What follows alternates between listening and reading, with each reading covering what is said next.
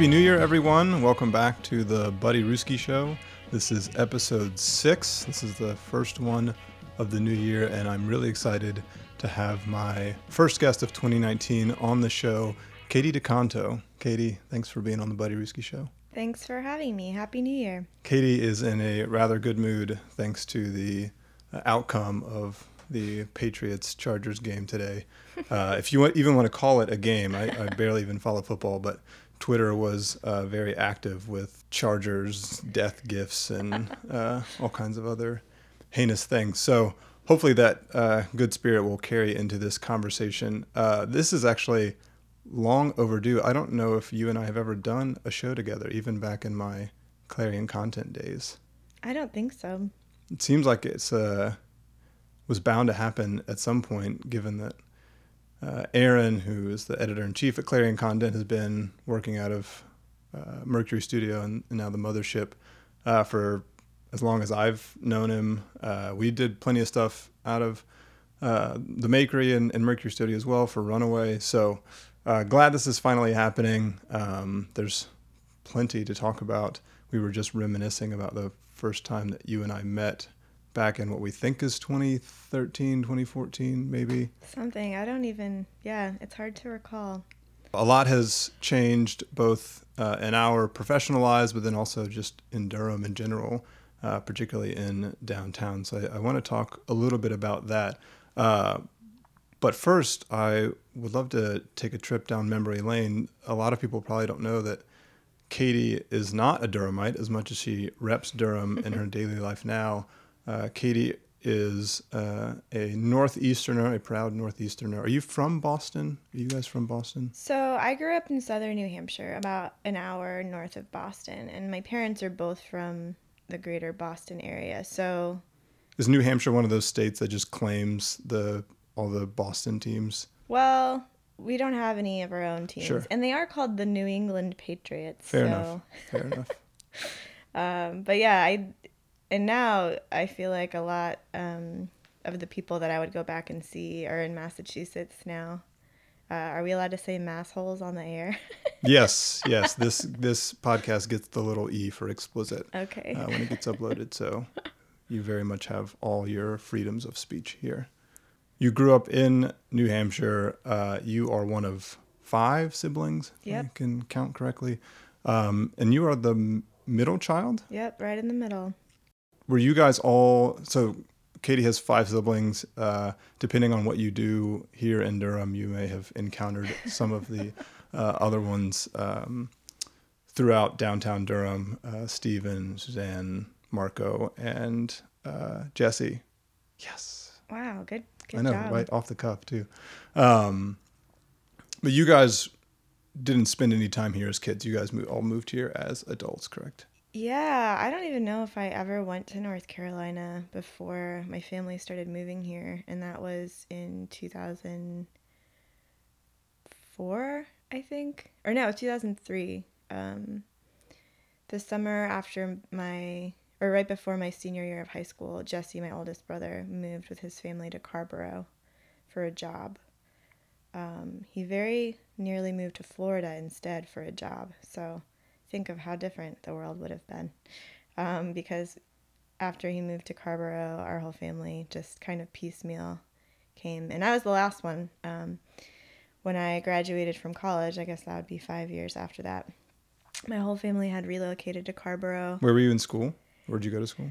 Uh, I did a one year in Florida because um, my that summer when Jesse moved to Carrboro, my parents moved with my younger brother and sister Suzanne and Steven to Florida and so my freshman year, I went to Florida and did a year at Florida Gulf Coast University of sporadic basketball fame, maybe just one time. I think I it's just the one time. I don't, I don't really follow it, but that was like the first time I ever heard anyone say FGCU that wasn't at FGCU when I was there. So that was exciting. Anyway, so I was there for a year and then I transferred to a tiny liberal arts school in East Tennessee in Johnson City called Milligan. And then I actually spent a semester abroad too, so I kind of bounced around in college. Um, but in fun fact, in college is where I met Megan Bowser, who ended up fast forward some years, being my business partner when we opened Mercury Studio. Funny how the world works.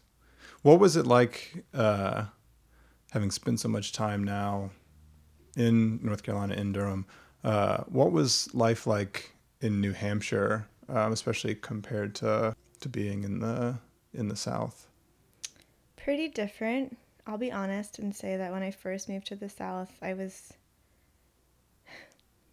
I don't know. They kind of breed you up there to feel like it you're seems like you guys are pretty well i wasn't going to go that far but just the even though you have been here for some time um, the spirit of being a new englander seems to still carry pretty strong in your family. yeah, it's strong. There like there aren't that many regions of the country where I encounter the same sort of um I don't know, ingrained region pride. Um and it, all of it's pretty annoying. I mean, it's less annoying for New England for me because I'm part of it, but from the outside, you know, you meet people from Texas and you're like, "Okay, about Texas, calm down." or like California, I feel like Pacific Northwest people get that way sometimes. Mm. I have some friends in Durham Yeah. from there, and we'll go on a hike and they'll be like, "This is cool for the East Coast." I'm like, "Oh my goodness, just get off it already." But, um, so yeah, it was interesting coming to the South because, like I said before, um, I don't think I'd spent really any time in the South, um, and I didn't. I so all I knew was really stereotypes about what the South was like, and I was in Florida, and then I was in East Tennessee, which was way more southern than Durham. Um, and I actually worked at a barbecue restaurant called the Firehouse, where we had to dress up like firemen and serve sweet tea and barbecue. And I didn't even know what barbecue. When I was 19, I still thought barbecue was an event. I didn't know it was like a type That's of fair. food. i think that's fair So a lot of learning to do. Um, but yeah, so I, it was cool though. I, I think I learned pretty quickly that the South is pretty charming um, and that there's a bigger difference between rural and urban. uh, In the South? communities. No, just, just in, in general, general. yeah. And so when you talk about, you know, country people or whatever that means, like that's a type of person that's not exclusive to the South by any stretch. Like New Hampshire is the city I grew up in is smaller than Durham and is the biggest city in the state. Um, so there's a lot of rural communities there. And then, yeah, so I think I realized there's a bigger difference, I think, between those two types of communities than any regional thing. Um, but anyway, yeah, so I learned about sweet tea and I learned about barbecue and I learned about some passive aggression as opposed to aggression aggression which is more a northern thing um, but ultimately it's been really fun i think just getting being a little bit of an alien and and coming to durham was cool because it's really a melting pot of all different like people from all over the place um, if you meet someone who's from here i mean i know a lot of people from here now that i've been here a while you run into them occasionally.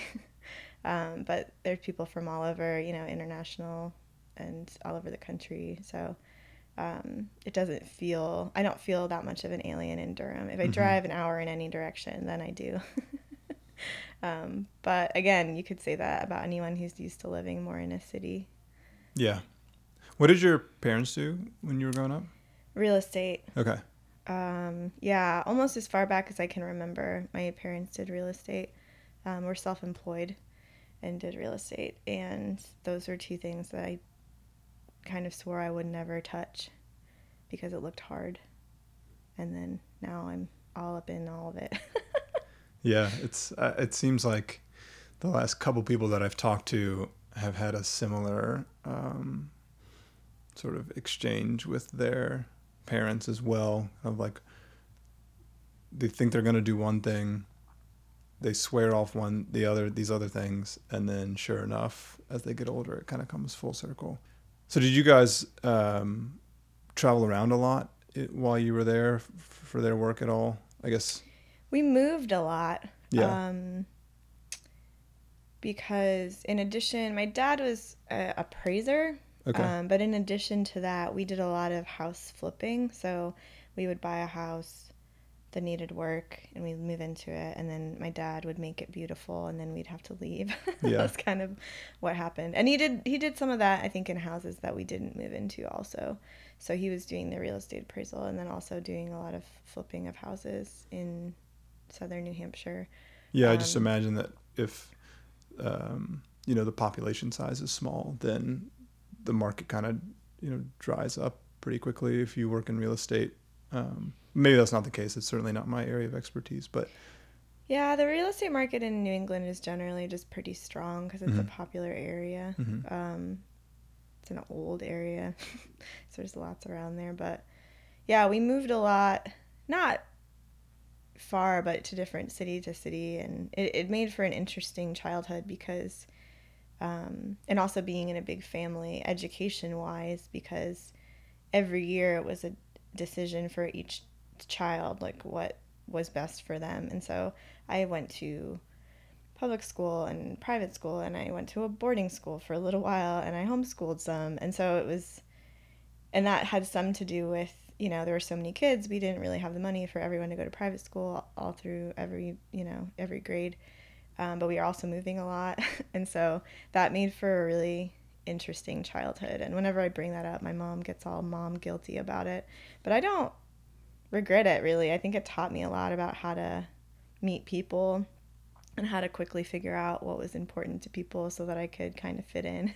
yeah. When it sounds like that type of experience would also help, given where you are now in Durham, where you are interacting with different types of people all the time. So having those experiences um, in your educational background, it it certainly helped, you know, in your professional life. Um, was real estate uh, because it was the family business? Was there ever an assumption that you guys would all fill in after your parents? No, I don't think so. I mean, my one of my brothers did become an appraiser and worked with my dad for a while. Um, but I think it was understood even at that point that he just did it because um, it was a really flexible way to make money and he Mhm. liked to travel.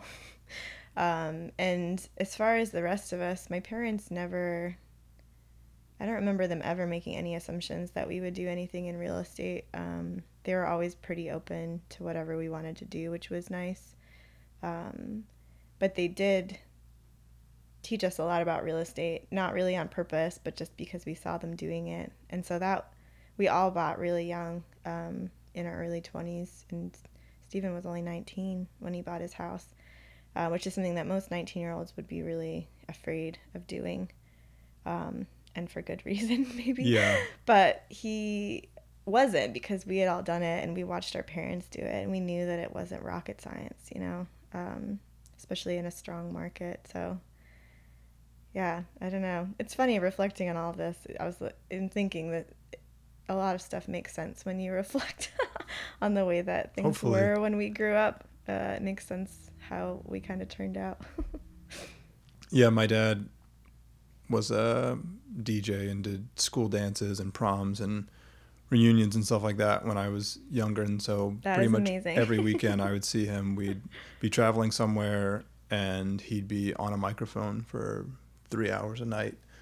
And even as I got older and he started doing that less and started working at Whole Foods here in Durham, I would go see him at work and same thing. He was, t- you know, having to communicate with people all the time, every day. And so naturally, like as I started to move into communications roles, I was like, yeah, I, this totally makes sense. And someone would say something about, oh, you have a good voice for radio or you have a good voice for such and such. And I'm like, yeah, well, I know where I got it from. So Yeah, it's interesting. I think it's I think you don't fear what you see, especially if you're so close to it, you know? And so I think a lot of kids probably growing up would be really afraid of a microphone, you know. What is it? Public speaking is like the most people want to be at a funeral in the casket rather than delivering the eulogy sort Yeah. of thing. Um, but it's interesting for you having watched your dad do all of that communicating with people um, you weren't afraid it well, seems pu- now that you public speaking is a different beast. uh, you know, speaking in front of more than five people is maybe a different story. But um, but you're right. It is things that seem coincidental uh, maybe from the outside, you start to do a little digging and you realize, oh, of course, that they were able to, or they were subconsciously pushed in in this direction. Um, so you end up in Durham after college, Mm-hmm. correct? Um, did you move straight after school, or were you still in Carrboro with your brother? I moved to Carrboro. It's a long story, but basically, my whole family lived on one property when I graduated from college, and we called it the commune. It wasn't really a commune. I mean, I don't know what what makes a commune. Who knows? But um, so I, when I graduated, I wanted to go back up to New Hampshire because that's where my friends were. Sure. But my mom talked me out of it. She said, you know, it's expensive and cold up there.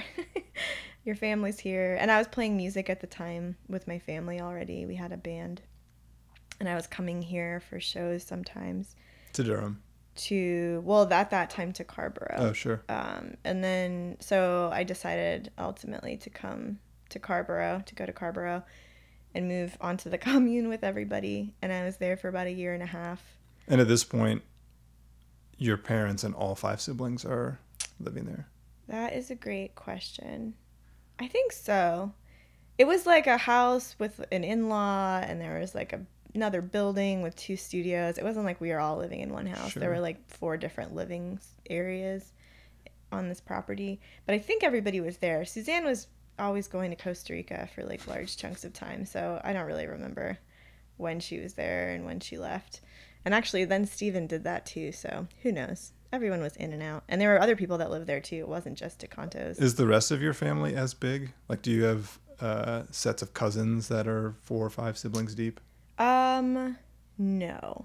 My mom's side, we have, I think there are 11 cousins, but five of them are us. Okay. so, um, my mom also, there were, both my parents come from families of six, so six children. Um, and so they came from big families, but we are the biggest from this generation for sure. Um, which was always interesting. You just change the dynamic. You, when you walk into any place as a group, you just change everything because there's so many of you. So it's a weird way to grow up, but it was fun. I enjoyed it. So, but you didn't have other family members living with you guys there no. outside of your immediate family? Um, well, not family members, no. We had other friends, like people, whoever people knew who like Sure. needed a place to live or were kind of being um, transient would kind of come and stay for a while. Um, Sounds kind of like Mercury Studio. yeah, yeah, it was pretty fun. Um, and we had like a rehearsal space there too, so we have band practices and it was cool. Um, and then I actually got a job in publishing um, not too long after I graduate graduated, and that was in Durham for a production company.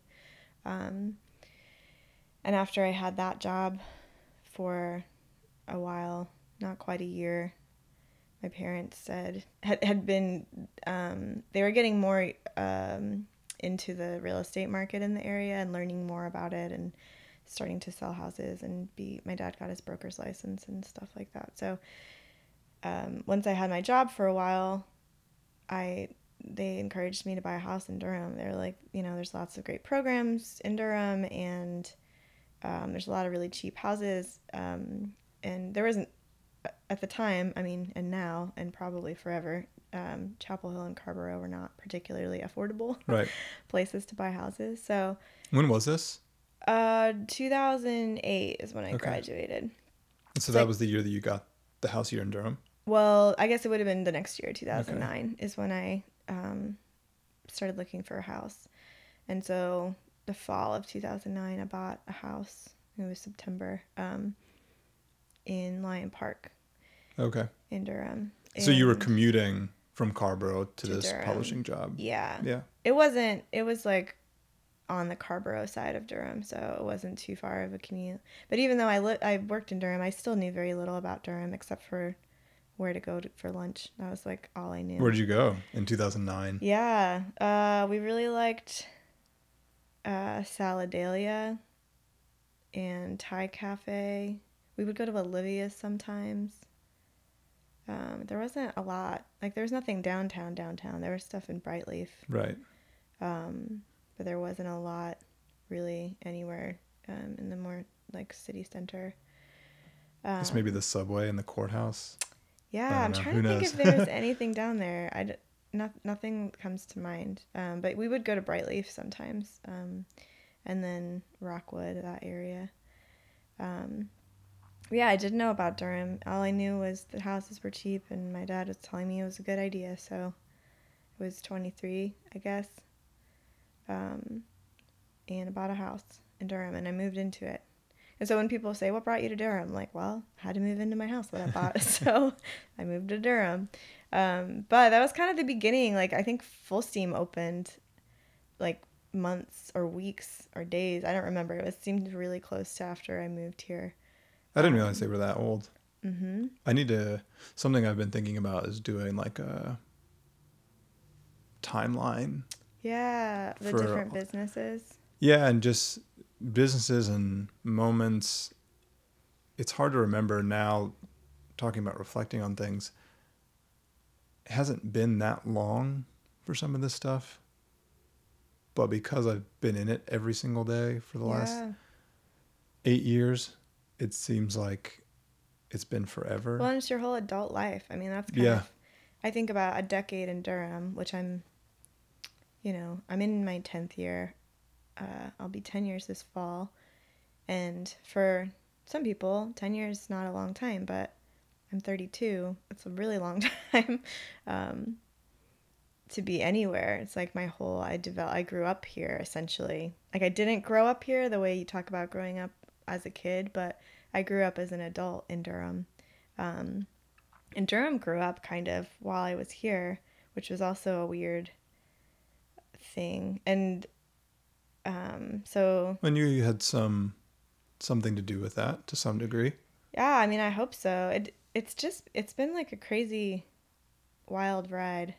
Um, when you really think back on what's happened in the last ten years here and the relationships and the other businesses and the other organizations that started around that time or before, a little before, a little after, and it felt like a like we were all starting grad school or something, you know, together, and we were going through a lot of the same stuff. I mean, we weren't totally in the same program, you know, but so it was a little bit different. But it felt like we were all kind of going through this thing, and some people, you know, had different level. We all had different levels of success and different different definitions of success, but we tried to be supportive of one another.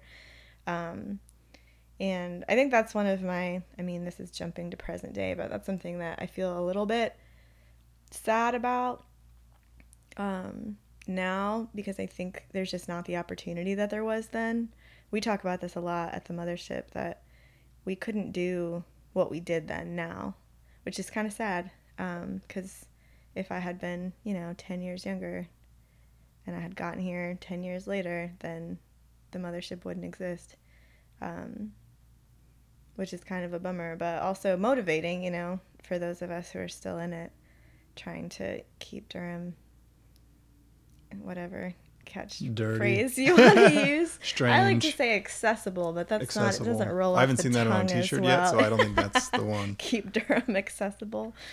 It's not so sexy, but um, it is. Yeah, I mean, it's definitely motivating to think like.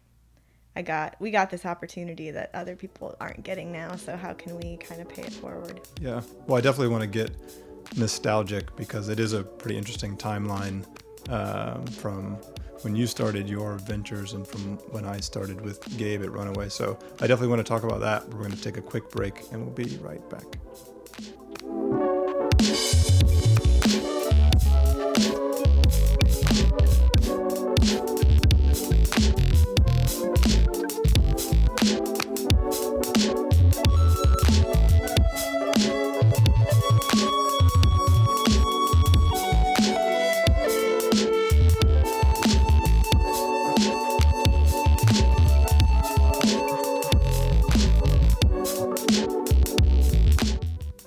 Welcome back to my conversation with Katie DeConto. Katie uh, has been in Durham for almost 10 years. And uh, before we cut to break, we started to talk a little bit about sort of how we got involved in downtown Durham. Uh, for people that don't know, Katie um, has had uh, the backside of Motorco on lockdown for the last half a decade uh, between uh, what used to be the combination Mercury Studio co-working space um, and the Makery, which was a um, artisan uh, retail space uh, that kind of worked in tandem to some degrees, even though they were separate entities and more recently have unified and become the mothership, uh, which I still think is a really great, great branding on you guys' part. Um, when did you guys open Mercury Studio? Is it 2013? 2012. 12. Okay. May. It was May 22nd of 2012. It was pretty much just Megan and me and the fish. and you said so fullsteam was maybe 2 years before that. I think, I mean, I'd have to look it up, but I just uh, without looking it up, my memory is that Fullsteam opened. It was like the cool new thing at the time. Everyone was talking about it. And it was funny because I remember to get there, you would like drive into downtown, which was a ghost town, and then you would take a left on Rigsbee. And then you would drive, and then I would always be like, Did I miss it? I'm just going forever, and there's nothing. There are no lights, there's no anything happening. Because at this time, you know, there's no Liberty Warehouse apartments, there's no surf club, there's no. Was Motorco open at this point? No, Motorco, I, I'm pretty sure opened after Fullsteam. So you guys so, were in that building then before Motorco was? No, so I'm talking about when I moved oh, to. Durham. So okay. that was 2009. Yeah. So 2000, we moved to that building January of 2014. Although we had done the um, winter, um, November, December leading up to that in 2013, we had a pop up shop um, in that space before we moved the whole co working space. But yeah, so Motorco was there then. So they opened sometime between 2009 and 2012. Yeah. I guess. Yeah, I don't remember. That's why we need your timeline so that we can. I know. we we might it. get quite uh, quite a lot covered in this in the conversation that follows. But um, so Motorco was in its early stages, fullsteam, again in its early stages. No surf club, certainly no Liberty Warehouse. Geer Street Garden and Cocoa Cinnamon, I think, also came after that. Um, they were there. They opened for sure after um, I moved to Durham, but they were there. I think when we moved behind Motorco. Um, I do remember meeting Leon and Areli of Cocoa Cinnamon fame um, because we were crowdfunding at the same time. So they ran like a really wild and amazing crowdfunding campaign um, the same time that we were crowdfunding for Mercury Studio. And it did take them a, a while, a, a while longer to open. We opened in May of 2012, and I don't remember when they opened, but it was a considerable time after that because obviously building a coffee shop is a little bit trickier than just throwing some desks in a room for co-working um, but yeah there was a lot of like exciting energy at that time. I feel like daisy cakes was opening. I don't know there's like a lot of fun stuff going on and places opening. But so that time period when we opened and we were on north mangum because um, we opened there and then moved behind motorco was like you know, six months plus and minus, a lot of stuff opened, um, which is why it was a really fun time to be a part of that. I think after that, sometime is when the Parlor crowdfunded for their brick and mortar. Um, a lot of people in those years were crowdfunding for brick and mortars who had been really cool, you know, food trucks or, you know, Cocoa Cinnamon had bite coffee. Um, yeah, I mean, to your point, there was a lot more maybe not necessarily more opportunity, but the canvas was blank. And so people were more willing maybe to do sort of abstract um, like business opportunities and be more flexible in how spaces were being used. So you had all these random pop-up shops and um, you know DIY destinations. Um, you know, even before we opened the Runaway store, this was that would have been 2016. We had done pop ups in you guys' space. We had done them in Nomadic Trading Company space, which is now either the axe throwing bar or boxcar. I forget which side they were on. I on. think it's the axe place, but yeah, crazy. Um, I remember it. I went to that. yeah, and, and and again, that was 2014. It was only four years ago, five years ago. Um, so, you know, there there were these, you know, because everyone was still trying to get people to come downtown uh, to really experience this part of Durham. It made sense for people to collaborate, whether you had space or not, just to get that kind of traffic funneled in your direction.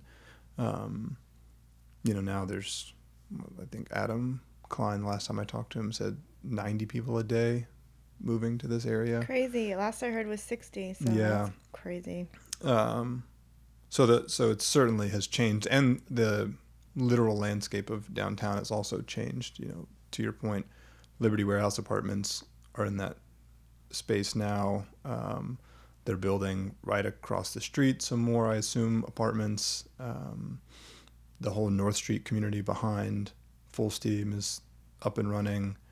Uh, the pizza place Hutchins is, you know, all that stuff is just starting to to creep up. But you guys were in there, you know, really before almost any of that. And so, what what was it about that space that you guys really felt confident, um, you know, taking on you know, you know, arts and, and crafts um, retail space at a time where Durham was only maybe just becoming sort of what we think of it today. So we did the pop up shop I mentioned earlier, and one fun part about that is it was actually connected to something called the Durham Storefront Project, which doesn't exist anymore. Um, partially because there's not a need for it anymore. Um, there used to be more empty storefronts downtown than there were full ones, I think. I don't know the exact stats on that, but I would feel confident saying that was true. So there, um, this uh, organization or little, really, just group of women who are cool, decided to start connecting local artists with local building owners who had empty buildings downtown, um, and doing installation projects. So you could walk around downtown instead of seeing empty storefronts, you would see cool art installations. Um, and so we participated in that in our first space in Mangum, even though it was an empty storefront. We did, like donated our storefront to an artist to do a couple times, maybe two or three times, different artists, which was really fun. Um, and so that year we kind of had we're negotiating a lease on that space behind Motorco, and it had the only finished room in the whole place was the storefront, which I think had been used by Back Alley Bikes. Some bike, one of the bike shops I think was down there for a Oh, minute. interesting. I don't remember. It was maybe before my time, or maybe I just didn't ever see it. But anyway, something had gone on that had caused that room to be like painted, and there were lights. It was like usable. There was no heat or anything, um, which was not ideal in November and December. But um, we had this idea to do, as part of the Durham Storefront Project, do a retail experiment and just open a store for November and December. We called it a holiday pop up shop um, DIY district holiday pop up shop because that's what that area was called at the time. I don't think people use that still, but um, so we did it as kind of an experiment to see how it might go if we did it for real. And um, we were really blown away with the traffic and like the response from the community, and people were so psyched to have a store where they could walk in and know that all the stuff in there was North Carolina uh, vendors. Um, buying local was continuing to become more popular. And so it was a great resource for people if, you know, they need a gift for someone and they want to get some cool local thing. They everything in that place was cool and local, continues to be. Um, and Runaway, I think, was one of our. We had like eight vendors, and Runaway was one of them. And I think that's kind of how.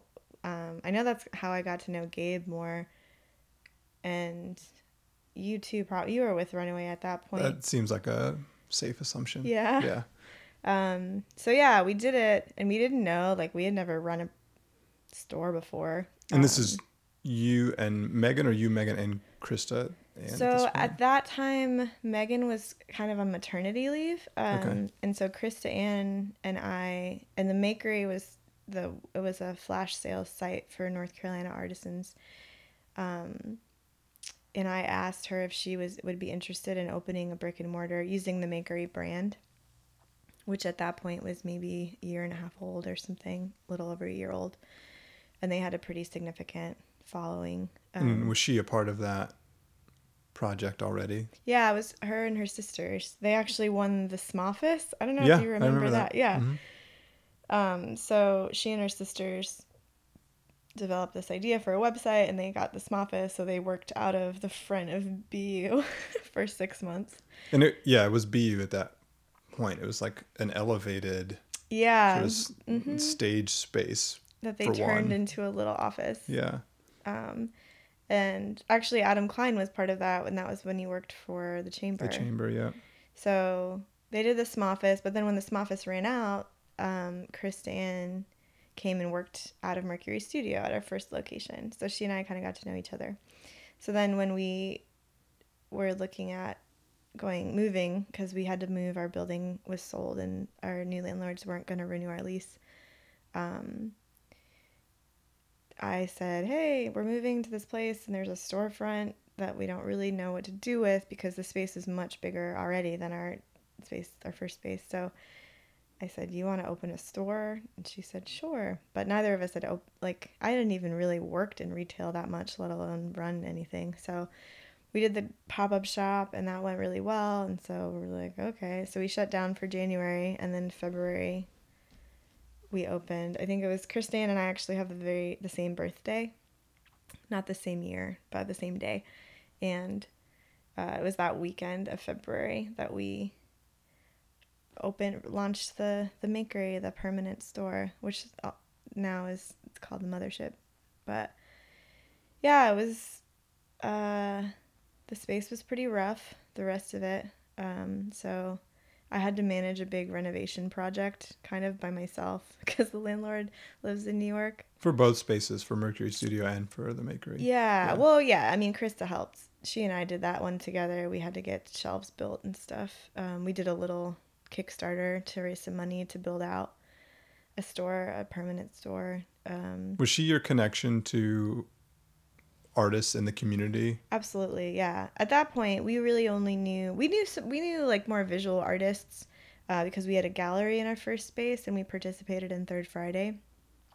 So we had a lot of shows, a lot of openings, um, which is kind of how we got connected with uh, the Carrack in the early days, and we became. When I was talking earlier about you know all of us in our like fake grad school together, that Laura Ritchie is like you know on the top of that list um, as a person who I feel like we kind of grew up together trying to make something in this downtown. Yeah, I, I miss having the Carrack downtown. It's it's not even that. I mean, Golden Belt's not that far, but it's just far enough. It's the Durham still hasn't quite figured out that second stretch mm-hmm. near the new police station and everything that would connect Golden Belt. So it's I know Laura hates hearing this, but that's I feel like that's the reality is that they're just quite not close enough for really people to consider. Yeah, well, I mean, there there. are benefits to that, though. Sure. I mean, parking for one, and I'm sure, And reaching a different community. yeah. And, but I will say, there's something really powerful about having a space downtown. Um, I'm sure you know about this, you know, from having the runaway shop, but being able to kind of plant your flag in the downtown of an urban ish area. Um, it feels to me like you can tell what a city values by what is downtown, you know? And so you go to some cities and it's lots of Subway and Starbucks. Right. And so then, you know, you get an idea of what the city likes. Yeah, that's a good point. Um, so it is a little bit sad when when local businesses get pushed out of downtown because then the you're kind of the face that you're putting on for people coming into the city changes into something that may not reflect the actual residents, which is a bummer. So that is a reason why I would say it's a bummer that the Carrack's not on Parrish Street. Also, had so much fun in that space over the years. Lots of great memories. Um, I mean, I'm happy for them to obviously have found someplace more sustainable, but I would love to see, you know, local creative operations having giant signs all over downtown. You know, like um, I want that to be the face of the city more than whatever that poke place is. You know. yeah, yeah. Well, Tommy and I always joke about now when you come down. Uh, Foster coming into CCB Plaza from where you guys are, and you've got one city center there and the big WeWork sign. It's kind of deflating, you know, a little bit. And granted, you know, for full disclosure, I took a job at American Underground last week, so obviously I have my, um, you know, they are feelings. A, yeah, exactly. uh, and I I did even before this, having been in American Underground for some time, but um, but no, you're right that that the businesses that are in uh, are in your city do reflect what your value system is, and it was cool in you know 2011 through 2015 not only were a lot of these businesses going from food trucks or coffee carts or pop-up shops into full-fledged spaces but there was this coalition that really felt like it was um, forming with all the different business owners you know I, I know for our events anytime we did a pop-up or an event or something like that all the people that were showing up were you guys laura leon and Areli, um, you know all the folks from Motorco and and um, and so it it started to feel like um, we were kind of building you know what I don't know the how to do the rising is it rising tide will raise all ships all ships. thank yeah. you okay I could have gotten Good there job. um, I was a an journalism major I should know these kind of literary things um, but then it did really feel like we weren't being sh- stretched too thin as um, as a coalition of business owners, and we're really able to not only grind ourselves, but it didn't feel like we were doing it alone, and that was really cool. And I, I'm sure you feel the same way. You know, met a lot of really awesome people because of that. So I, I do worry as we're coming into 2019 um, and 2020, the turn of the decade, that to your earlier point, there there just can't be that anymore because that same kind of space is less available. People are harder to impress too. I feel like yeah.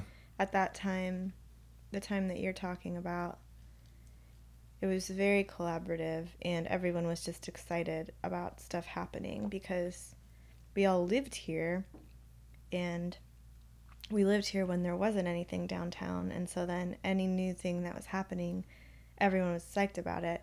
And even as you know i was i don't remember 24 or 25 um, when we were starting to talk about mercury studio and i didn't know. I mean i was a humanities major. I didn't know anything about business. Um, which is funny because i now have been like our bookkeeper and tax accountant for the last seven years so figure that Well, the out. real estate experience experience must have helped. I guess some. again, I think a lot of it is just not being. I wasn't afraid of it. I was like, I saw my parents be self-employed, and I love my parents dearly, and they're smart people, but they're not rocket scientists, you know. And I I saw them do it, and I was like, I think I could do that, and so, um, but anyway, I didn't know what I was doing, but st- and I thought, um, anytime I would go, I set up a lot of meetings. That was like phase one was set up meetings with everyone downtown who may even care a little bit about what you're doing, um, which is what I'd like to see more of these days, by the way. There's a little plug. Um, but every meeting I went into, I thought they're just to like laugh at me and like laugh so much that they can't even say words and I'm going to have to just leave because they can't even communicate because they're laughing so hard. But it wasn't ever like that. Everyone was like, wow, that's a really cool idea. Like, When you find out that more and more people are in a similar situation to you, I think that it's really easy. I feel this a lot in the startup space where there's a certain air you have to carry to come off like you've got it figured out. And no one ever really stops to let their guard down because Mhm. it, if they do, then it, to your point, it comes off like, oh, that person has no idea what they're doing. You know, let's laugh them out of business or like, you know, it, it, it becomes more of a, um, you know, vanity game than it is like posturing. actual, yeah, actual, like building products and building businesses and doing good things in in the community. So, um, yeah, I, I'm I never I'm glad that that seemed to not take over early on. Yeah, sure. Well, and that's what I was going to say. Nowadays, I feel like people are, because there's so much more happening here, and there are just so many more people in general, and a lot of them are coming from much bigger markets. And so it's just, people are not as excited. They're like, oh, this person is doing this thing, like, big deal, you know? Like, which is a bummer because it's not exactly encouraging to people to be bold if there's not a really warm you know reception of whatever their Right. idea is Well, and that's how your community becomes corporate and homogenous is when you don't support bold ideas, and they don't even have to be groundbreaking necessarily, but just supporting individuals, entrepreneurs, especially ones in your local community that are not only trying to make a name for themselves, but really, again, uphold the values that you care about as a city. So I don't know where that comes from now because it does feel like the community is a little bit more disjointed and the ownership downtown is not quite the same and so being able to go into some of the hotels or you know a place like one city center it, you know their corporate offices are in austin and new york and denver or wherever. And, and so to be able to just catch them you know at lunch one day at Ninth Street Bakery is far less likely. Um, and you know Ari was uh, and has been another person downtown that's been really awesome to work with, and is one of those people where you can kind of just go knock on his door and say, "Hey Ari, we want to like do this DJ thing out on your patio," and he's like, "Sounds great. Like, tell me when." um, but I imagine that like. Um, you know, if there was a Starbucks or something downtown, he's just like, you can't. That same kind call of call the owner of starbucks yeah, or yeah. Although I mean, I think he sounds like kind of a decent guy from what I've read, but still not accessible. And so, what does that do over the next five years for Durham and what it looks like? And I'm sure you guys are thinking about this. We've had conversations about space and not only space, but like where's our community going, right? Like if, um, you know, the Carrack has moved runaway as of I think today. You know, has we are they are closing their doors. Um, so you start to see it disintegrate a little bit, and it's like okay, so all the people that were part of that community six years ago, like where are they going now? Um, and I I'm just not sure. I have an answer. And the worst case scenario is that there isn't an answer, and we're kind of back to square one. But I would like to think that there's an answer out there. Yeah, that is a question that we think about and talk about a lot. Um, how do you stop that from happening? Like everyone just dispersing and being like, well, we had a good run, you know? I'm tired of this. I want health insurance, you know? Like, or, um, yeah, with the development stuff, it almost feels like we were all there together, like the city and all these, you know, young creative people were like trying really hard to start a fire. And then it started, and everyone was like, "Whoa, this is so cool! Look at the fire!" And then it got bigger and bigger and bigger, and we are like, "Oh no, shit! What do we do? Who's who's supposed to control this?" Yeah. and it just has gotten yeah it's like not in anyone's control anymore which is weird because you know so many years ago you couldn't it took a lot of effort to get anything moving and now things are just moving um, by the force of people you know big money um, Mhm. which and like those aren't bad people like i think i have a different definitely a different perspective on real estate than a lot of people do. And I think a lot of people want to blame developers, um, which I think is fair sometimes. Um, I think developers can be pretty out of touch with what they're tearing down and building in terms of how it fits in to a space. But there's also people just doing their jobs. Like if people tear down buildings and then build them for a living, like they're gonna just do the job the best that they know how to do. And if we don't like it, it's not really their fault for just coming in and doing what they do.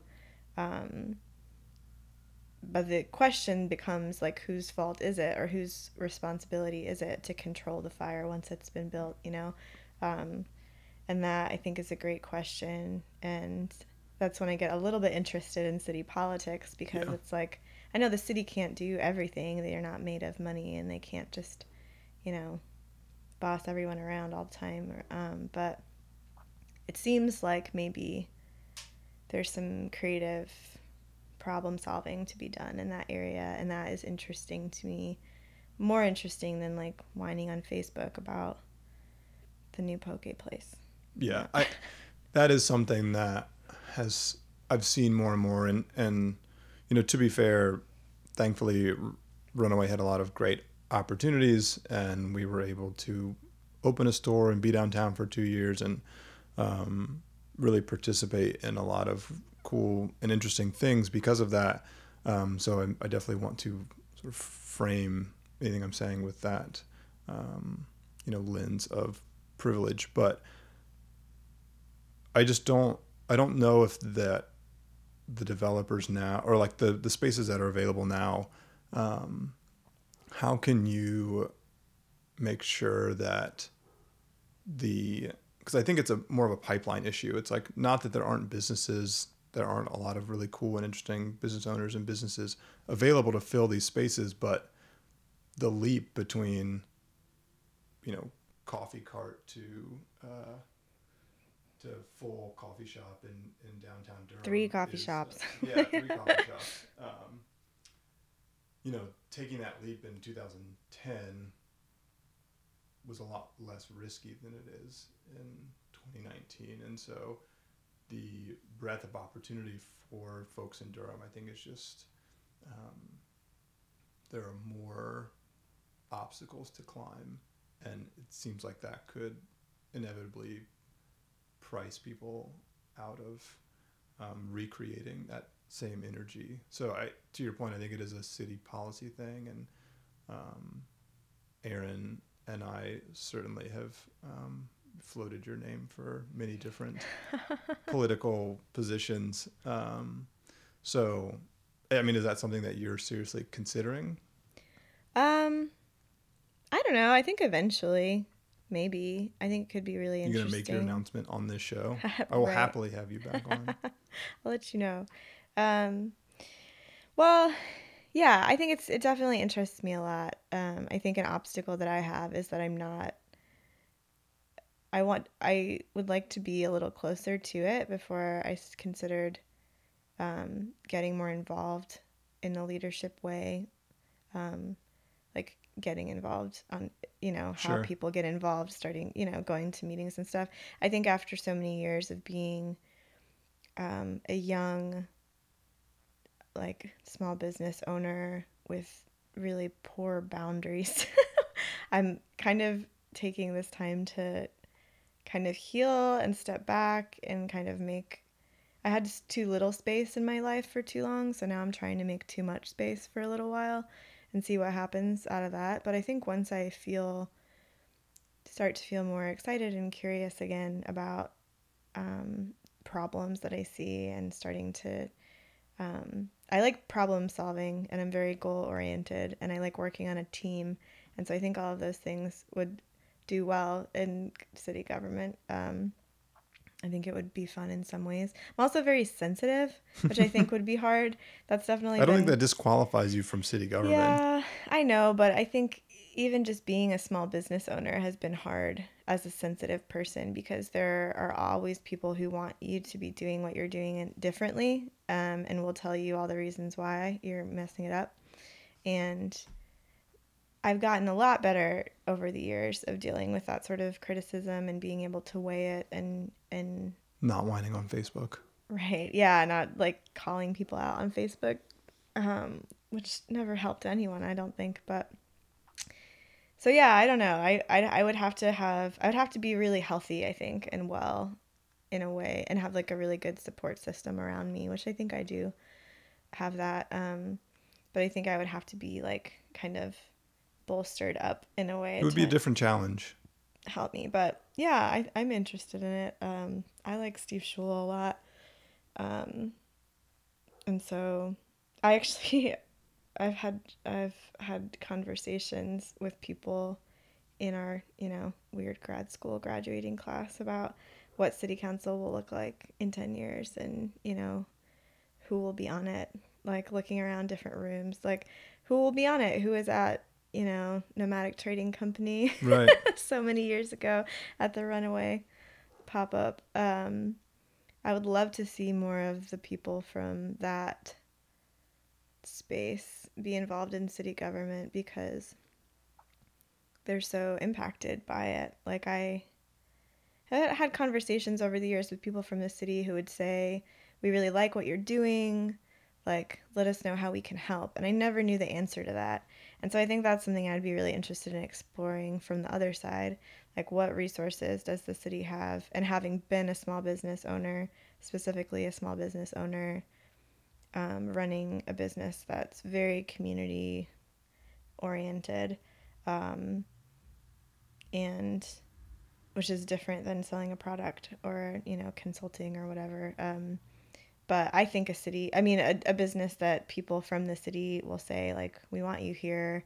We think that you add a lot of value to downtown. Um, those sorts of businesses, what can the city do to be supportive? And I've been on this side for a long time and I still don't really know the answer. And I think part of that is I don't know a lot about what the city's resources are. And I don't know a lot about different models. You know, it'd be really cool to do that sort of research and like what other cities have done to help small businesses be successful. Um, so yeah, I don't know. Maybe one day.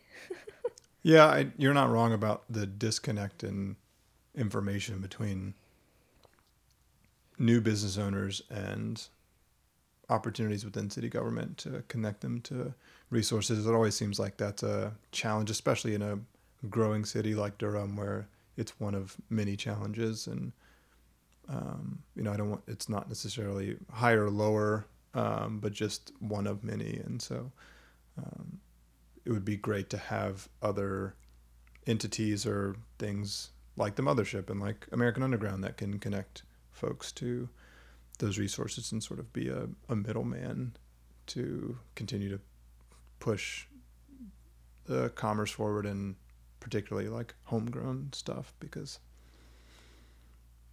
yeah i would just i, I think that like using Cocoa Cinnamon as, a, as an example for them to go from the coffee cart to three locations in five years Yeah. um, you know i think like there's something replicable there just figuring out you know how to create that pipeline so I think that they did actually get a grant from the city. Um, I think they did. Um, they the city used to. I don't know if they do anymore, but they did offer a grant, like a matching grant for upfitting spaces. Um, I think we applied for it one time. We didn't get it, but um, so that's cool. But yeah, other than that, I don't know. Yeah, I would. It would be interesting to sit down with Leon and Areli and talk to them about what the things were that helped them be successful. Um, I mean, them as people. I think a lot of people just buy into them as people, uh, which is another interesting part. Which I'm sure you have thoughts about being a small business owner when the business seems to hinge a little bit on your people. visibility Yeah, Yeah. which can be hard, especially, you know, like I was saying, if you don't have great boundaries and then um, you end up giving a lot of yourself to the community, you know, for the sake of this thing that you're trying to build. Um, and it's hard to know then where you start and where the business ends. And um, that can be hard for young people. So, yeah, I don't know. I, I, there needs to be a support group for that specific yeah, thing. Yeah, exactly. And kind of what you were talking about before, um, where you feel this pressure to always act like everything's going great, because otherwise people will not respect your business if you are honest about whatever challenges you're facing, which everyone's always facing some challenges. Like, I've never talked to anyone who was like, Yeah, everything's awesome and exactly how I want it, and it's been this way and it's gonna stay this way. Like, maybe for like three hours one time someone felt like that, but in general, it's just not that way. And so when I think about future work, the city would be cool, but I also would love to work for the chamber or DDI, or even if I, you know, could figure out a way to work some of this work into my work at the mothership, helping people coming up behind us, you know, and offering support and guidance around not how, how not to like kind of lose yourself in that um, and how to protect yourself and protect your business and um, we were all so young when it happened, and there was not a lot of guidance. Um, I, I didn't find that, especially as a woman, especially running a business that wasn't really focused on making money. Um, we weren't really totally, we didn't belong in the business, you know, community totally, and we didn't really belong in the nonprofit community totally. So, but I think there are a lot of, increasingly, there are more operations that fit into that middle category where they're for profit business, but they're, you know, scaling and getting acquired isn't their goal and they're not working on an exit strategy because it's their passion. Um, so I'd love to find a way to be, use what I've learned to support people doing that. Yeah, I, I think that would be. Um, I know you guys are already doing some of that with the programming that you have built into the mothership, but it seems like that there's real value there and will continue to be um, for the next generation. So we all just need to stay off social media. I think that's yeah. probably the thing we're all learning and finding a hard uh, finding it a hard time to kick, but um, yeah, and and specifically don't tether your um, personal life to the success of your social profiles. Um, just not not healthy all around. So 2019 new resolution uh, try and, and curb that behavior because I think we'd all be better off for it, specifically um, solo entrepreneurs. So uh, I mean, we could go on forever and ever. I feel like there's eight more things that I want to talk about, but we already have hit the uh, the hour mark. So I'm going to let you and let everyone else go as well. Katie, thank you very much for being on the show. Sure. Thanks for having me. Again, it's that's a shame that it has taken this long, but we should absolutely uh, do it again and revisit some of these topics and talk about some uh, some more things as well. Uh, thank you everyone for listening. This has been episode six of the Buddy Ruski Show. Um, if you haven't already, make sure to go on buddyruski.com and sign up for the newsletter. It makes it really easy for you to get this podcast uh, every week in your inbox so you don't miss it. Uh, we are also on Apple Podcasts and Spotify and Google and all that stuff now, which is great. Um, I also want to say happy birthday to my father. Uh, his birthday is on Tuesday, which is when you will most likely hear this show. So, Daddy, if you're listening, happy birthday uh, from me and all the listeners as well. We'll see you guys next week.